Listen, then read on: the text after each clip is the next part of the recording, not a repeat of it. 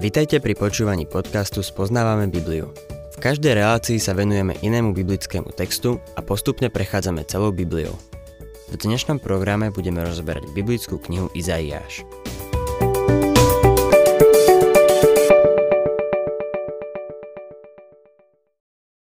Milí poslucháči, v 41. kapitole Izaiáš pokračuje vo svojej myšlienke zo 40. kapitoly, kde hovoril o Božej veľkosti. Dôraz tu nie je na Bohu ako stvoriteľovi, ale na jeho zaobchádzaní s človekom. Božia veľkosť je zjavená v jeho stvorenstve, ako aj v ľudských dejinách. Na tejto kapitole je niekoľko vecí záhadných. V pozadí sa javí profil proroctva, ale témou je Božia ochrana a vedenie jeho detí týmto svetom, ktorý je plný nástrach a nebezpečenstva. Preto je tu útecha pre Božie dieťa. Izaiáš 41. kapitola, 1. verš. Odmlčte sa predo mnou ostrovy. Nech si národy obnovia svoju silu, nech sa priblížia a povedia. Spoločne chceme predstúpiť pred súd. Svet jednotlivcov smeruje k súdu. Rozhodujúci boj je medzi svetlom a tmou, Bohom a mamonom a medzi vierou a nevierou. Boh teraz volá jednotlivcov, aby sa k nemu obrátili a prijali ponúkané spasenie. Boh je zmierený. Nič od teba nežiada. Jednoducho ťa prosí o to, aby si prijal milosť a spásu, ktorú ponúka. Druhý verš. Kto vzbudí od východu toho, ktorému ide na každom kroku v ústrety víťazstvo, ktorý si podrobí národy a podmaní kráľovstva a ktoré jeho meč premienia na prach a jeho luk ich rozmetá ako slamu. Niektorí vykladači písma majú pocit, že spomínaný človek od východu je Kýros. O malú chvíľu bude Kýros spomenutý, ale tu ešte nie. Osobne som presvedčený o tom, že tu ide skôr o vlastnosť, víťazstvo, v iných prekladoch spravodlivosť a nie o osobu. Môže ísť o odkaz na spravodlivú vládu, ktorú Kristus ustanoví po svojom návrate na zem.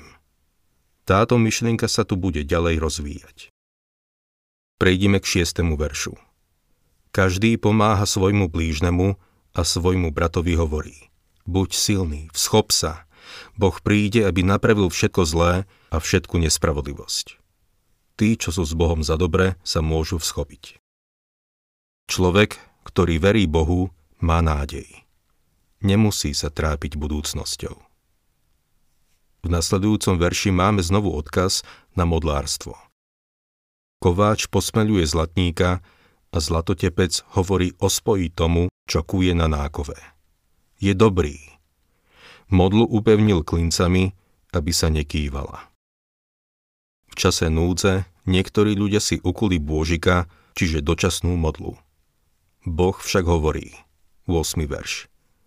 Ty však, Izrael, môj služobník, Jákob, ktorého som si vyvolil, potomstvo Abraháma, môjho miláčika. Boh sa teraz obracia na Izrael, aby ich potešil v ich biede. Hovorí, prečo si kujete modly a neobrátite sa ku mne? Konec koncov vie, že sú hriešnici. Stále ich volá Jákob a Jákob bol darebák. Bol to Boh, ktorý mu dal meno Izrael, lebo zápasil s Bohom i s ľuďmi a zvíťazil a Boh to chce urobiť pre synov Jákobových. Boh nazýva Abraháma svojim miláčikom a chce, aby jeho ľud mal s ním správny vzťah. 10. verš Neboj sa, veď som s tebou. Neobzeraj sa, veď ja som tvoj Boh. Posilním ťa a určite ti pomôžem, veď ťa podopieram spravodlivou pravicou. Tento verš je pre Božie deti v každom veku ozajstným pilierom sily a zdrojom útechy.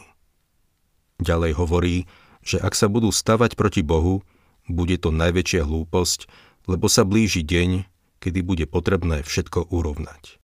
13. verš Ja som hospodín tvoj Boh, ktorý ťa drží za pravicu a hovorí ti. Neboj sa, ja ti pomáham. Boh sa k nám milostivo skláňa. Aká útecha. Chce, aby sme mu len dôverovali. Chce, aby sme s ním kráčali, mali s ním spoločenstvo a poznali ho. O čo len ľudia prichádzajú. Sú dokonca takí, čo sú tak zapojení do práce v cirkvi, že im toto všetko uniká. 14. veš Neboj sa, červík Jákob, chrobáčik Izrael. Ja ti pomáham, znie výrok hospodina. Tvoj vykupiteľ je svetý Izraela. Možno si o sebe myslíš, že niečo znamenáš, ale si len červík, si nikto. Iba Boh nás môže urobiť niekým dôležitým. Iba Boh môže dať človeku význam. Človečik sa tu dolu, ako povedal Shakespeare, iba rozčuluje a naparuje sa na javisku života. Iba dychčí a funí, ako starý vlk okolo prasiatkovho domčeka. Kam človek ide a čo presne má z toho, čo robí? Niektorí vidia v tom všetko márnosť a vezmú si život. Kam inde môžu ísť? Môžu sa obrátiť jedine k Bohu. Ach, o čo len človek prichádza? Božie spoločenstvo, jeho spasenie, jeho dobrotu, jeho milosť. Toto všetko je tvoje, ak sa len k nemu obrátiš. Potom im hovorí o materiálnom požehnaní tisícročného kráľovstva. Budú tam. A s nami by sa Boh rád porozprával o duchovnom požehnaní, ktoré je nám k dispozícii teraz aj vo väčšnosti. Prejdeme k 21. veršu. Predneste svoj spor, hovorí hospodín. Predložte svoje dôkazy, hovorí kráľ Jákoba. Táto výzva je adresovaná modlárstvu. Kto je modlár? Už si sa zamyslel nad takouto možnosťou, že ním môžeš byť aj ty. Čokoľvek postavíš medzi seba a Boha, je tvoja modla. Bez ohľadu na to, čo to je. Je to všetko, čomu venuješ svoj čas a svoju energiu môže ním byť aj tvoje náboženstvo. Všetko, čo nahrádza tvoj osobný vzťah s Bohom, je tvoja modla. Čo dokážu modly? Vedia vysvetliť pôvod vesmíru. Si spokojný s vysvetlením, ktoré ponúka evolúcia? Samozrejme, existuje viacero vysvetlení, ale Boh hovorí. Predložte svoje dôkazy. 22. verš. Nech predstúpia a nech nám oznámia, čo sa má stať. Oznámte, čo bolo na začiatku. Vezmeme si to k srdcu, nech spoznáme ich koniec. Ale nám zvestujte, čo príde. Človek nepozná svoj počiatok ani pôvod vesmíru. Jednoducho nevie. Je mi jedno, akej teórie sa držíš. Predpokladám, že evolucionisti budú do 50 rokov zahambení lebo evolúcia skončí ako jedna z mnohých teórií na smetisku času. Bolo už veľa teórií, ktoré vysvetľovali pôvod vesmíru, ktoré sa raz nazývali vedecké, ale vybuchli. Evolúcia bude jednou z nich. Potom sa človek uchýli k inej teórii. Človek nepozná svoj pôvod a nepozná ani budúcnosť. Človek je veľmi neznalý tvor.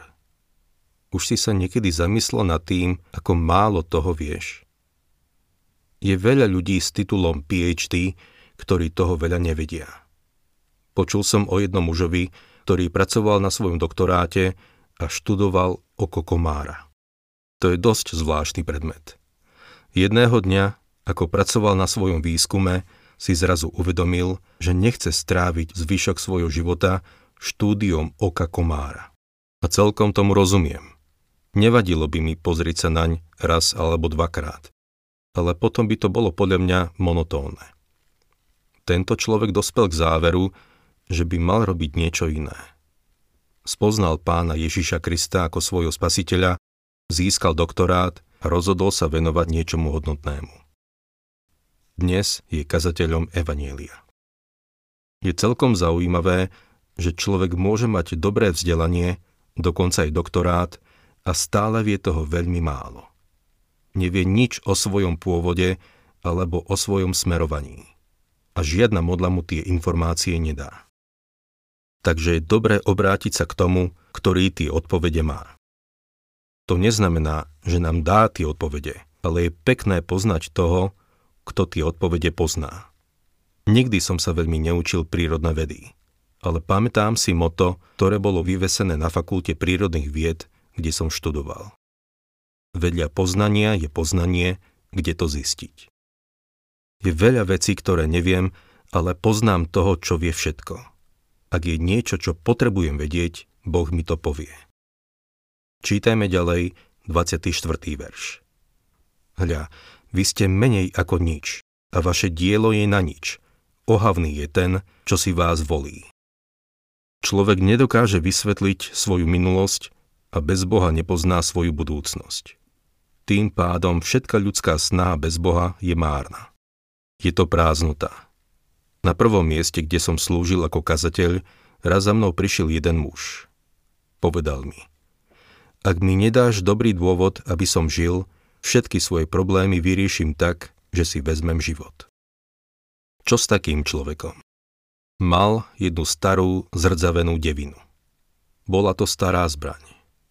Povedal som mu, pozri sa, ak mi dokážeš, že samovraždou dokážeš vyriešiť všetky svoje problémy, potom ti dám lepšiu zbraň, ako je tá tvoja, aby si to urobil poriadne. Otvorene ti hovorím, že ak sa neobrátiš ku Kristovi, ak ho neprivedieš do svojho života, môžeš rovno použiť svoju zbraň. Nevidím dôvod, prečo nie. To naozaj zaskočilo. Očakával, že mu budem dávať argumenty a dôvody, prečo by mal žiť. Ten chlapík položil svoju zbraň a odišiel. Aj keď sa vtedy ešte neobrátil ku Kristovi, neskôr ráno. Prišiel na to, že Kristus má odpoveď na jeho problémy. 29. verš Hľa všetci sú ničota a ich skutky sú ničím. Prázdny vietor sú ich uliate sochy. Výsledkom modlárstva a akejkoľvek inej filozofie, ktorá je zameraná proti Bohu, je nič a prázdny vietor. Nemá odpovede na problémy života. Tieto človekom vytvorené systémy nedokážu uspokojiť ľudské srdce. Odpoveď má ten, ktorý prináša dobré správy a veľkú radosť. Izaiáš postupne v každej kapitole prichádza k odsúdeniu modlárstva. V 42. kapitole vidíme, že Izrael sa nazýva služobníkom Jahveho. Aj pán Ježiš Kristus je služobníkom Jahveho a tak ho nazýva evangelista Marek. V 10. kapitole v 45. verši to povedal veľmi jasne lebo ani syn človeka neprišiel, aby sa dal obsluhovať, ale aby sám slúžil a dal svoj život ako výkupné za mnohých. A v Matúšovi 12 od 17. po 21. verš máme aplikáciu tohto proroctva na pána Ježiša. Prichádzame teda k 42. kapitole a budem čítať prvý verš. Hľa, môj služobník, podporujem ho, môj vyvolený, ktorého som si obľúbil svojho ducha som vložil na neho, prinesie právo národom. Toto je výzva, aby sme uvažovali o pánovi Ježišovi Kristovi, lebo tento text sa vzťahuje na ňo. Tretí verš. Nalomenú trstinu nedolomí, hasnúci knôt nedohasí. Podľa pravdy bude súdiť. Tento verš charakterizuje život a službu pána Ježiša, keď bol tu. Nalomenú trstinu nedolomí. Pán Ježiš sem neprišiel s obuškom proti hriechu. Jednoducho nechal hriech tak, aby si sám privodil odsúdenie. Hasnúci knôt nedohasí. Človek, ktorý zotrváva v hriechu, nakoniec vzplanie v plameňoch. Odplatou za hriech je smrť. Vždy je to tak. Nemôžeš na tom nič zmeniť. Toto je obdivúhodná pasáž, ktorá predstavuje pána Ježiša ako Božieho služobníka. Čítajme ďalej 6. a 7. verš. Ja, hospodín, som ťa povolal v spravodlivosti, uchopil som ťa za ruku, stvárnil som ťa a urobil som ťa zmluvou ľudu, svetlom pohanov, aby sa slepým otvorili oči, aby väzni boli vyvedení zo žalára a z väznice tí, čo sedia v temnote. Kristus konal tieto zázraky, keď tu bol prvýkrát na potvrdenie toho, že je kráľ. Prišiel ako svetlo sveta, ako prorokoval starý Simeon. Lukáš 2. kapitola, 32. verš. Svetlo na zjavenie pre pohanov a slávu pre tvoj ľud Izrael. Izaiáš ďalej začína Božiu polemiku proti modlárstvu. 8. verš Ja som hospodín, to je moje meno. Svoju slávu nedám inému, ani svoju chválu modlám. Boh sa nebude deliť o svoju slávu s niekým iným. Ďalej hovorí o pohrome modlárstva a o Božom súde. 15. verš. Spustoším vrchy a kopce. Vysuším všetku ich zeleň, rieky zmením na ostrovy a močiare vysuším. Hmotný svet bude zasiahnutý jeho súdom. 16. verš. Slepých budem viesť po ceste im neznámej, budem ich viesť po neznámych chodníkoch. Pred nimi premením tmu na svetlo, hrboľaté cesty na rovinu. To sú veci, ktoré urobím a neodstúpim od nich. Takto Boh vedie svoje deti. Nevieme, čo bude v budúcnosti, ale On áno. Povedie tých, ktorí do Neho vložia svoju dôveru. 17. verš ustúpia späť a zapíria sa hanbou tí, čo sa spoliehajú na modly a tí, čo hovoria liatým sochám. Vy ste naši bohovia. Toto je varovanie pre modlárov, že sa súd blíži. 19. verš Kto je slepý, ak nie môj služobník? Kto je hluchý ako môj posol, ktorého posielam? Kto je slepý ako môj obľúbenec a hluchý ako služobník hospodina? Svoj izraelský národ tu označuje ako slepého služobníka. Toto je Boží súd nad svojim vlastným ľudom. 22. verš Je to však ľud olúpený a ozbíjaný. Všetci sú chytení v dierach a ukrytí vo väzniciach, stali sa korisťou a niet vysloboditeľa, sú lupom a nik nepovie vráť ich. Izraelský národ je ľud olúpený a ozbíjaní. Prečo? Lebo sa odvrátili od Boha a obrátili sa k modlám. 24. verš Kto vydal ako korist Jákoba a Izrael lupičom? Či to nebol hospodín, proti ktorému sme hrešili?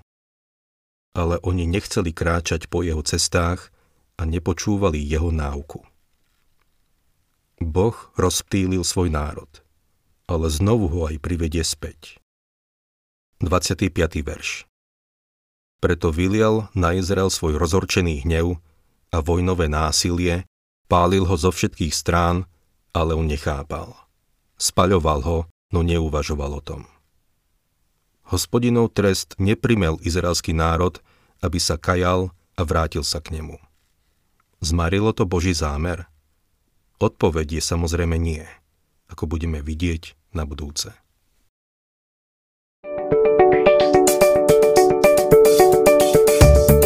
Ak sa vám páči program Spoznávame Bibliu, budeme radi, ak ho odporúčite svojim známym a dáte like, alebo nás začnete sledovať na facebookovej stránke Spoznávame Bibliu.